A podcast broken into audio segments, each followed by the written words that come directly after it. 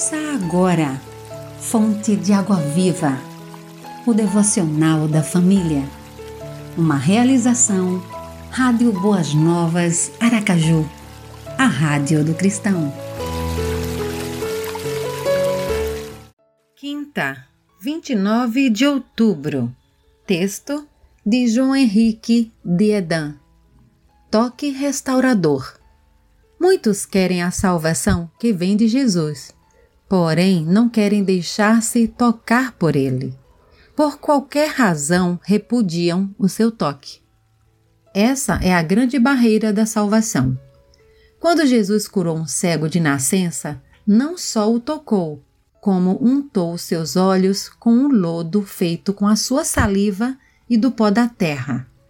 A experiência da bênção da salvação só acontece quando estamos dispostos a ser tocados por Jesus. É preciso esquecer as coisas externas, secundárias, os comentários, as interpretações. O cego deixou tudo de lado porque precisava do milagre. Sabia o que Jesus tinha feito e aplicado em seus olhos. Podia ter se afastado, rejeitado, reclamado, mas deixou-se tocar pela lama e pelos dedos enlamejados de Jesus. O que era exterior perdera valor diante da chance de passar a enxergar.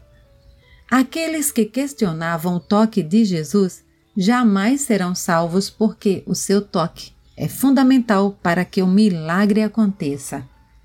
É preciso deixar-se tocar deixar que ele tenha liberdade para fazer o milagre acontecer. Se você deseja um milagre em sua vida, deixe o que é banal e secundário de lado, como expressa com tanta profundidade a conhecida melodia Tocou-me, Jesus, tocou-me, de paz ele encheu meu coração. Quando Jesus me tocou, livrou-me da escuridão.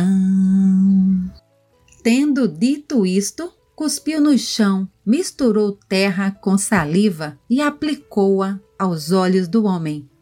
João 9, 6 Ore, Senhor, obrigada porque um dia o teu toque restaurador mudou todo o meu ser e o meu viver. Amém. Você ouviu Fonte de Água Viva, o devocional da família. Idealização dos pastores Wellington Santos e Davi dos Santos. Realização Rádio Boas Novas Aracaju, a Rádio do Cristão. Acesse www.radioboasnovasaracaju.com.br